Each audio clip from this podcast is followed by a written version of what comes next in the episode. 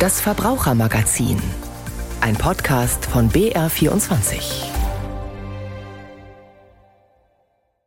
Herzlich willkommen, ich bin Christine Bergmann und heute geht es um ein Thema, das Ihnen eigentlich liegen sollte.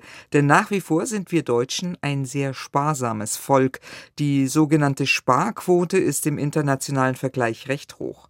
In den letzten Jahren war es allerdings kein großes Vergnügen, das Sparen. Es gab keine Zinsen und so manche Bank wollte unser Geld gar nicht erst haben und hat sogar noch was verlangt, wenn wir es dort geparkt haben. Aber das ist jetzt vorbei. Es gibt wieder Zinsen. Noch nicht so üppig und auch nicht bei jeder Bank, aber es wird. Und damit wird auch das Sparen wieder interessanter. Die Frage ist nur, wo lege ich mein Geld am besten an? Wie finde ich gute Angebote und bei welchen sollte ich vorsichtig sein? Darüber reden wir heute.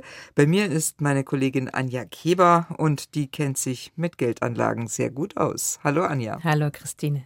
Anja, wie machst du das denn? Legst du am Anfang des Monats eine Summe fest, die du sparst oder nimmst du das, was am Ende des Monats übrig bleibt? Also interessanterweise bleibt bei mir Ende des Monats meist immer der gleiche Betrag über, es sei denn, es war jetzt mal eine unvorhergesehene große Ausgabe da, aber ich bin ein sehr disziplinierter Geldausgeber. Das heißt, am Ende des Monats ist immer derselbe Betrag da, den man sparen kann. Das finde ich jetzt interessant, weil bei mir ist am Ende des Monats eigentlich nicht so viel da, weil ich gehöre dann doch zu den Leuten, die sehen, ah, da ist ja noch Geld, ich kann noch mal was einkaufen. also ich mache es tatsächlich eine Kombination Bin ich daraus. ein bisschen anders. Ich nehme am Anfang des Monats was weg und am Ende, wenn was übrig bleiben sollte, lege ich es auch noch mal weg. Jetzt hat eine aktuelle Studie des Bundesverbands der deutschen Volksbanken und Raiffeisenbanken ergeben, dass die Sparquote in diesem Jahr etwas zurückgegangen ist, und zwar auf das Niveau von vor Corona, weil das muss man ja immer bedenken. In der Corona-Zeit haben wir deutlich mehr gespart, weil wir ja gar keine Gelegenheit gehabt haben, so viel auszugeben. Aber die Studie hat auch ergeben, dass ein Fünftel der Deutschen überhaupt nicht sparen. Sie können nicht sparen, ja. geben Sie an. Ja. Ab wann lohnt sich denn überhaupt sparen? Naja, meiner Meinung nach nach dem ersten Cent, also ab dem ersten Cent, denn keiner von uns kann eine größere Anschaffung ad hoc stemmen. Und jeder, der weiß, er braucht irgendwann mal einen Kühlschrank, vielleicht einen neuen oder einen neuen Laptop, der muss anfangen zu sparen, weil aus dem laufenden Einkommen wird es nicht kommen.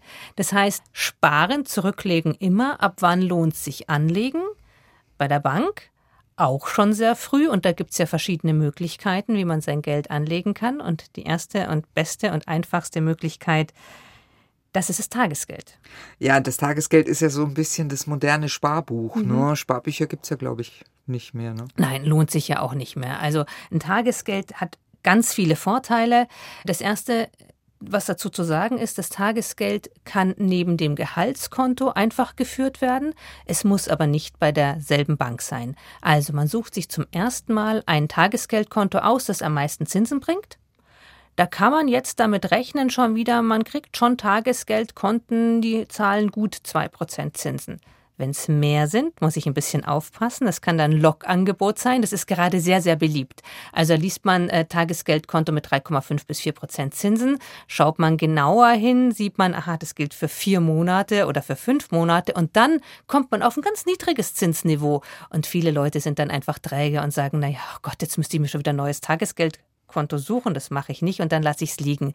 Das ist halt dann die große Gefahr. Oder es gibt halt Kombi-Angebote, super Tagesgeldkonto, aber man muss einen bestimmten Investmentfonds dazu nehmen, der dann aber auch gar nicht so attraktiv ist für einen ja, selbst. So, so, Kombinationen sind immer schwierig, ne? Also ja. weil man ja meistens irgendwas schlucken muss dazu. Aber bleiben wir mal noch mal beim Tagesgeldkonto.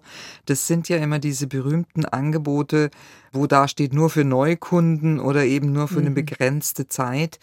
Aber im Grunde dauernd das Tagesgeldkonto zu wechseln, ist ja auch ein Nein. bisschen mühsam. Nein, das wäre wirklich mühsam. Also man sucht sich am besten eins, die durchgehend gute Konditionen bieten und dann kann man jetzt davon ausgehen, ungefähr zwei Prozent kriegt man davon auch. Beliebt ist ja auch immer wieder das Festgeld.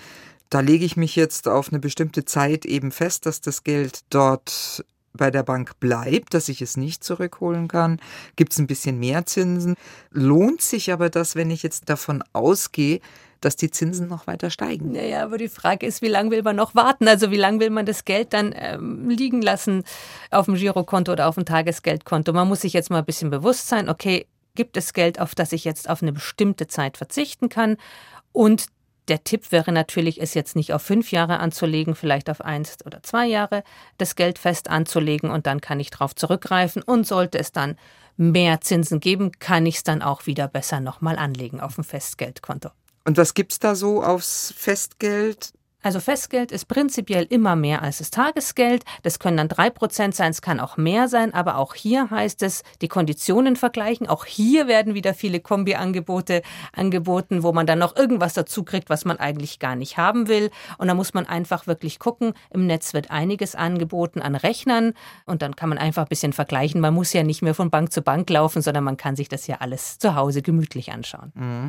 Jetzt heißt es immer, dass die Deutschen eigentlich schlecht sparen. Also jetzt nicht von der Summe her, sondern dass sie schlecht anlegen eigentlich ihr Geld.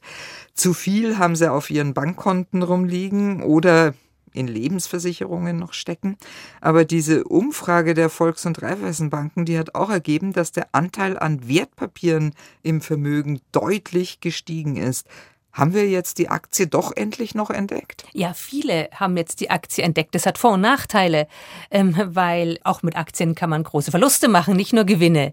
Also auch hier gilt, man muss sich schon anschauen, in was man investiert. Mhm. Aber ist es vielleicht auch ein Trend, der stark auch von jungen Menschen getrieben wird, die vielleicht noch ein bisschen mehr Risiko bereit sind? Ja, aber es wäre auch schade, wenn die dann was verlieren. Also, wenn man bereit ist, sich ein bisschen einzulesen in die Materie und so ein bisschen schaut, ich sammle ein paar Informationen, dann spricht da nichts dagegen. Aber einfach blind einen Trend mitzumachen, wäre jetzt auch doof. Was machen denn jetzt die, die sich nicht trauen an den Aktienmarkt, aber ihr Geld nicht nur als Festgeld oder Tagesgeld anlegen wollen? Ja, also da kann man ja wunderbar in den Fonds reingehen. Es gibt aktiv gemanagte Fonds und es gibt ETFs. Jetzt schauen wir uns mal die aktiv gemanagten Fonds an. Da muss ich nämlich schon wieder einiges beachten, aber es ist auch gar nicht so schwer. Also man muss erstmal ganz genau hinschauen, weil so einen Fonds muss ich auch kaufen, wie wenn ich in den Laden reingehe. Also ich muss schauen, wie hoch sind die Kaufkosten. Und diese Kaufkosten, die werden Ausgabeaufschlag genannt und die haben eine große Reichweite. Das gibt welche für 0%, da zahle ich nichts. Und es gibt welche, die gehen bis 6, 7%. Viele sind bei 5 Prozent. Und, also, und das ist ja dann eine Summe, die der Kurs erstmal aufholen muss, sozusagen. Richtig. Ne? Jetzt schauen wir mal, denken ah. wir mal, es gibt jetzt einen glücklichen Anleger, der 10.000 Euro hat, die er in ein Investmentfonds stecken möchte.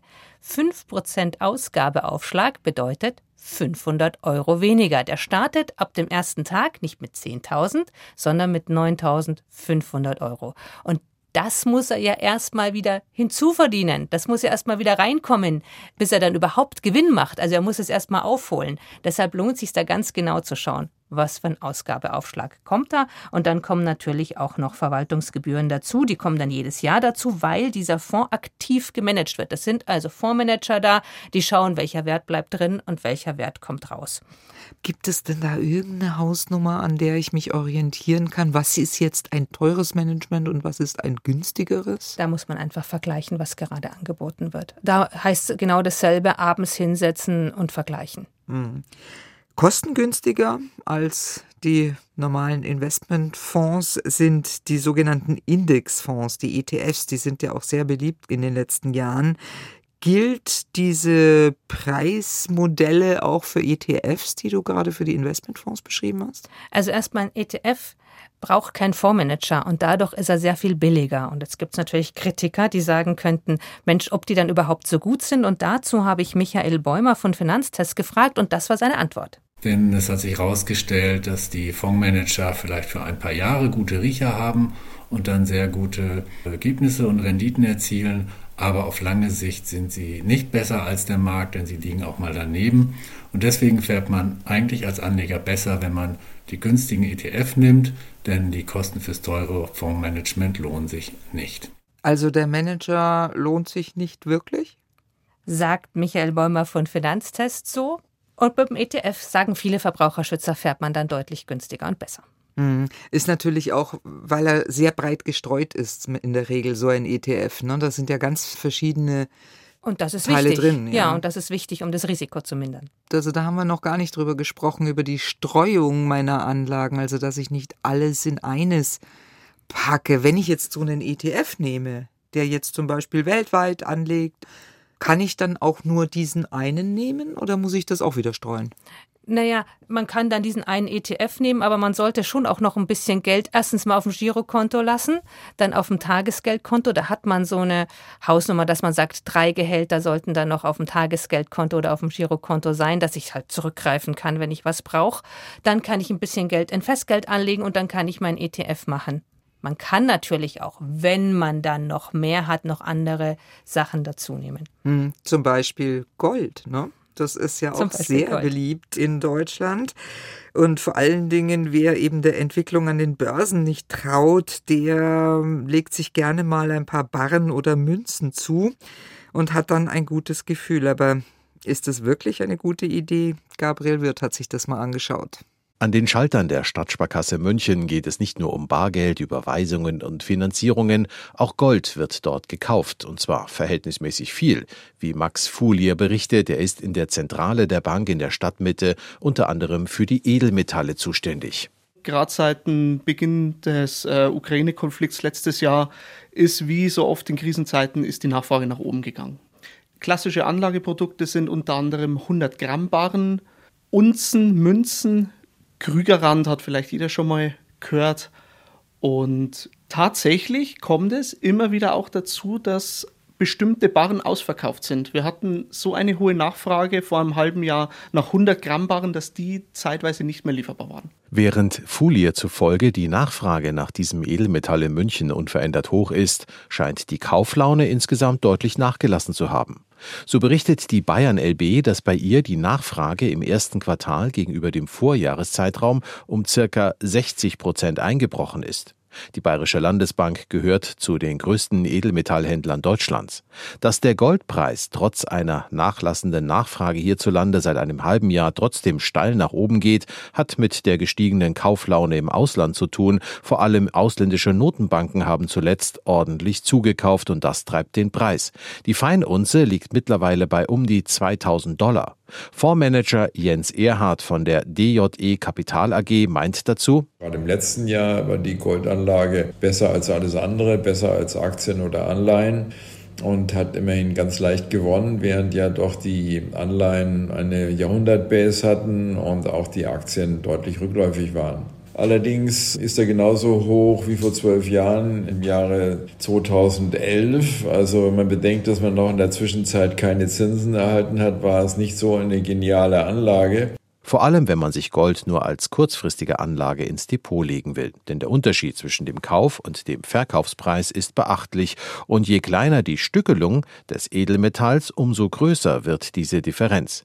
Liegt sie bei einem typischen 100 Gramm Barren bei 2 bis 3 Prozent, so liegt der Spread zwischen dem Ankauf und dem Verkauf bei einem 10 Gramm Barren schon bei etwa 8 Prozent. Doch auch das hält offensichtlich viele nicht davon ab, zu kaufen. Im Gegenteil. Der Goldexperte der Bayern LB, Michael Eubel, meint, man muss einfach auch wissen, dass Deutschland unfassbar goldaffin ist, über viele Jahrzehnte, fast schon ein Jahrhundert zurück. Das heißt, wir haben ja hier in Deutschland in Privatbesitz viel mehr Gold, als die Amerikaner in Fort Knox haben. Das muss man sich einfach nur mal vorstellen. So besitzen die Deutschen einer Studie der Reisebank zufolge insgesamt 9000 Tonnen. Dass viele Sparerinnen und Sparer hierzulande eine gewisse Affinität zu dem Edelmetall haben, hat auch mit der Geschichte zu tun, meinen Experten. Sie verweisen auf die Hyperinflation der 20er Jahre im vergangenen Jahrhundert, als das Geld in kürzester Zeit stark an Wert verlor und die Menschen mit Schubkarren voller Scheine zum Einkaufen gingen und die Vermögen schneller schmolzen als Eis in der Sonne. Der Chefredakteur des Geldratgebers Finanztipp, Hermann Josef Tenhagen, gibt allerdings zu bedenken. Und da ist Gold, was ja nie komplett wertlos wird, äh, gilt dann sozusagen als Rettungsanker. Wobei ich immer sage, wenn es tatsächlich die große Krise gibt, äh, dann können Sie mit Gold zwar nach Usbekistan oder nach Argentinien gehen, aber viel besser wäre es natürlich, einen Schrebergarten zu haben, in dem Sie Kartoffeln oder Erdbeeren anbauen. Auch der Fondsmanager Jens Erhard ist skeptisch. Man solle nicht meinen, dass Gold vor jeder Krise schütze, gleich welcher Art, so der Börsenprofi. Ich erinnere mich an frühere Börsenbässen, wo die äh, Aktienkurse deutlich gefallen sind, eben weil die Anleger Liquidität schaffen mussten. Und in solchen Phasen verkaufen sie dann häufig auch Gold, um Liquidität zu bekommen, irgendwo Finanzlöcher zu stopfen. Also es kann durchaus sein, dass manchmal in Krisenzeiten am Kapitalmarkt auch der Goldpreis mit zurückfällt. Der Goldkurs hängt von vielen Faktoren ab, nicht nur von Krisen, sondern vom Dollarkurs, der Inflation und von den Zinsen. Wenn zum Beispiel die Zinsen steigen, drückt das eher auf den Kurs, denn im Gegensatz zu vielen anderen Anlageformen gibt es für Gold in physischer Form keine Zinsen. Wer Münzen und Barren in einem Schließfach lagert, muss hier bei der Anlage auch noch die Miete für dieses Schließfach mit berücksichtigen. Interessant ist, dass der Goldpreis aber zuletzt deutlich angezogen hat, obwohl auch die Zinsen im gleichen Zeitraum stark gestiegen sind. Dazu meint Michael Eubel von der Bayern LB, die Zinsen sind bekanntermaßen der größte Feind des Goldes und normalerweise dürfte man eher erwarten, dass hier die Preise nach unten gehen. Allerdings ist das nur eine Seite der Kräfte, die hier den Goldpreis bewegen und die andere scheint ein bisschen stärker gewesen zu sein und das ist einmal die Angstschiene und einmal die Inflationsschiene die hier die Goldpreise pushen. Wir haben einige Bankenpleiten mal wieder gesehen. Das spricht mit Sicherheit auch dafür, dass Leute hier ins Gold gehen, weil eben Gold nun mal seit 2.000, 3.000, 4.000 Jahren der sichere Hafen ist. Daneben hängt der Goldpreis aber auch, wie schon gesagt, von der US-Währung ab, da der Kurs des Edelmetalls in Dollar berechnet wird. Außerhalb des Dollarraums kann es also durchaus einen Unterschied machen, ob die US-Währung hoch oder tief ist. Denn wenn der Dollarkurs steigt, wird dadurch auch das Gold zum Beispiel im Euroraum teurer. Gold ist ein spekulativer Sachwert, warnt denn auch der Chefredakteur von Finanztipp, Hermann Josef Tenhagen, aufgrund der vielen Faktoren, die hier eine Rolle spielen und da Gold keine Zinsen abwirft. Naja, also empirisch kommt die Skepsis daher. Wir haben uns das bei Finanztipp angeguckt von 1975 bis heute. Hätten sie mit Aktien ungefähr die doppelte Rendite gemacht mit einem Aktienindexfonds wie mit Gold und sie hätten viel mehr Schwankungen beim Gold gehabt. Ich habe das damals immer mal ausgerechnet von 1980 bis 2008 hätte man gebraucht, um das Geld, was man 1980 in Gold reingesteckt hätte, wieder herauszubekommen. Und das ist natürlich eine sehr, sehr, sehr lange Zeit. Und deshalb raten Experten, Gold höchstens als Beimischung zum Vermögen zu kaufen. Nicht mehr als 10 Prozent und wenn möglich nicht alles auf einmal, sondern nach und nach, um mögliche Preisschwankungen besser auszugleichen. Und dann muss man sich unter Umständen noch entscheiden, ob man sich das Gold nun physisch kauft, in Barren- oder Münzform oder in Papierform, als Goldwertpapier oder als sogenannte ETCs.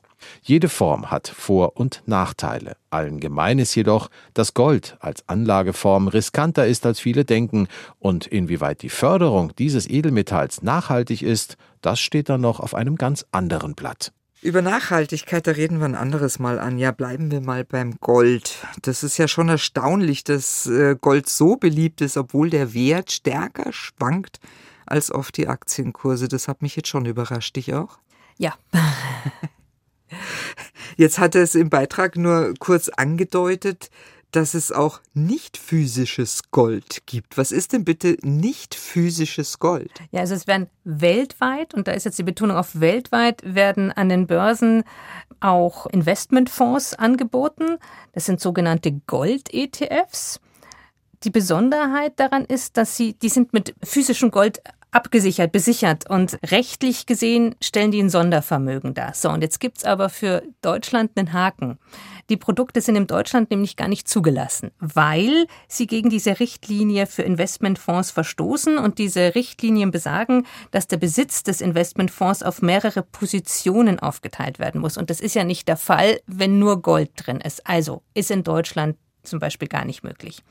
Aber was man machen kann, ist ein sogenannter Goldsparplan kann man machen, wird gewarnt von Verbraucherschützern. Wie funktioniert das? Da nimmt man einen bestimmten Betrag, zum Beispiel 100 Euro. Es hat ja nicht jeder das Geld, dass er gleich sagt, ich kann hier einen ganzen Goldbarren kaufen. Deshalb wird damit geworben, ich nehme 100 Euro im Monat, den zahle ich in einen Sparplan ein und dann kann man somit nach und nach das Eigentum an Gold erwerben.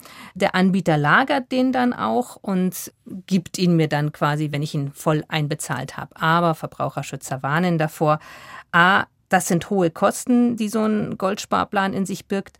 Und B, es gibt auch ein Pleiterisiko des Vertragspartners. Also das ist so, würde ich mich jetzt nicht dran wagen. Mhm. Wenn wir schon dabei sind, wo wir uns nicht dran wagen, machen wir doch gleich mal weiter bei den Sachen, wo man wirklich aufpassen muss. Es ist ja immer wieder so, gerade auch wenn wieder ein bisschen Zinsen gibt und die Leute sich eigentlich auch wieder mehr für Geldanlage interessieren und auch was verdienen möchten damit, dass da wieder schwarze Schafe unterwegs sind, die uns dann eigentlich nur abzocken wollen. Was sind denn da gerade so beliebte Tricks? Ja, also der graue Kapitalmarkt. Da muss man bei allen Sachen aufpassen. Da gibt's Investments in bestimmte Baumplantagen. Da gibt's Investments in Cannabis-Hanfplantagen zum Beispiel. Das können Beteiligungen sein oder Zertifikate sein in all das, was ich jetzt gesagt habe, das kann auch seriös sein. Aber Vorsicht, es kann auch unseriös sein. Und wenn man etwas nicht versteht, und das ist wirklich was, was man immer und immer wiederholen soll, dann sollte man die Finger davon lassen, weil das Geld kann ganz einfach weg sein. Und da gibt's ganz äh, tolle Bilder, mit denen geworben wird, und dann steht nichts dahinter. Ganz beliebt ist übrigens der Spruch, und den habe ich wirklich schon öfters gehört, wenn ich auf Anlegermessen unterwegs bin habe ich auch schon oder meine Tante legt übrigens auch in dieser Geldanlage ihr Geld an.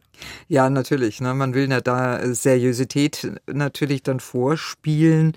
Und trotzdem, das, was du gesagt hast, ist, glaube ich, wirklich so die Quintessenz, das Allerwichtigste. Was ich nicht verstehe, davon lasse ich am besten die Finger. Und was mir mal geholfen hat, dass mir mal jemand gesagt hat, das gilt nicht nur für Geldanlagen eigentlich, sondern überhaupt für viele Einkäufe. Wenn ich im Internet mal suche nach Erfahrungen, mit diesem ja. Produkt. Ne? Also nicht nur nach dem Produkt auf diese Seite gehe, sondern auf Erfahrungen. Da lernt man auch meistens was draus. Da lernt man auch, auch meistens was draus. Und deshalb wollen diese Menschen auch, die mir dieses Finanzprodukt verkaufen wollen, oft gar nicht, dass ich überlege und mir das mit nach Hause nehme. Und das ist ein weiter wichtiger Tipp. Wenn ich schon mein mühsam erarbeitetes Geld anlegen möchte, dann schaue ich bitte, zu Hause erst nochmal nach, prüfe das, die Erfahrungen, oder ich frage auch mal zum Beispiel meine Eltern, meine Kinder, meine Geschwister, Mensch, was haltet ihr eigentlich von der Anlage? Und dann merken die vielleicht irgendwas und dann nehme ich es doch nicht. Mhm. Was mir in letzter Zeit öfter mal wieder passiert ist, das waren solche Anrufe, so ich äh, habe was ganz Tolles, ich habe eine ganz mhm. tolle Idee für Sie und wenn ich mich dann eher skeptisch verhalte, dann, oh, wollen Sie kein Geld verdienen, ja, die mir das so richtig äh, um die Ohren hauen und mir das vorwerfen, die kann man in der Regel, schätze ich mal, auch alle gleich in der Pfeife Da sieht man ja schon, wie seriös die sind. Hm. Mhm. Zum Schluss vielleicht, weil wir jetzt gerade von so viel Problemen gesprochen haben, noch ein positiver Ausblick.